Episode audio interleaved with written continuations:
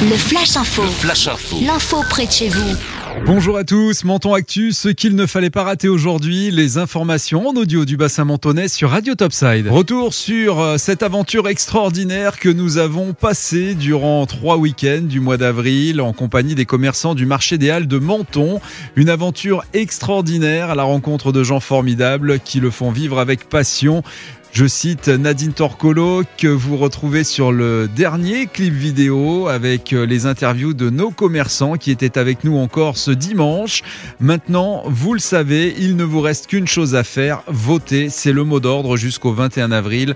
À partir du 23 avril, l'annonce du lauréat du département sera annoncée dans le journal de 13h de TF1 présenté par Marie-Sophie Lacaro. Merci à tous les commerçants qui ont participé à nos interviews durant ces trois semaines.